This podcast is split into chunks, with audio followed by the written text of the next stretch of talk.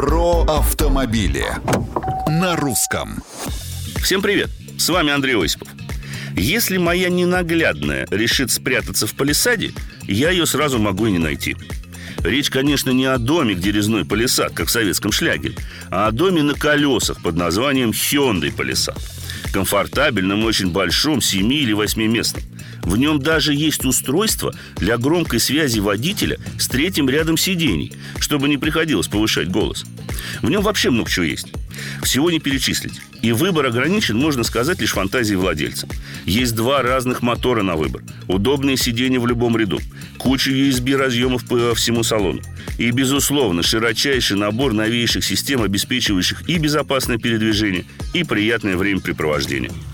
К примеру, есть даже специальный тихий режим работы аудиосистемы, когда звук остается только у водителя, а дети позади спят. Да, палисад прекрасно подойдет именно людям семейным. Не менее важно и то, что палисад все же кроссовер с полным приводом и дорожным просветом в 20 сантиметров. Он прилично управляется и лишь точное отслеживание состояния дорожного полотна при помощи подвески и вашей пятой точки несколько снижает комфорт от передвижения. Мнения и комментарии приветствуются в социальных сетях русского радио. С вами был Осипов про автомобили на русском.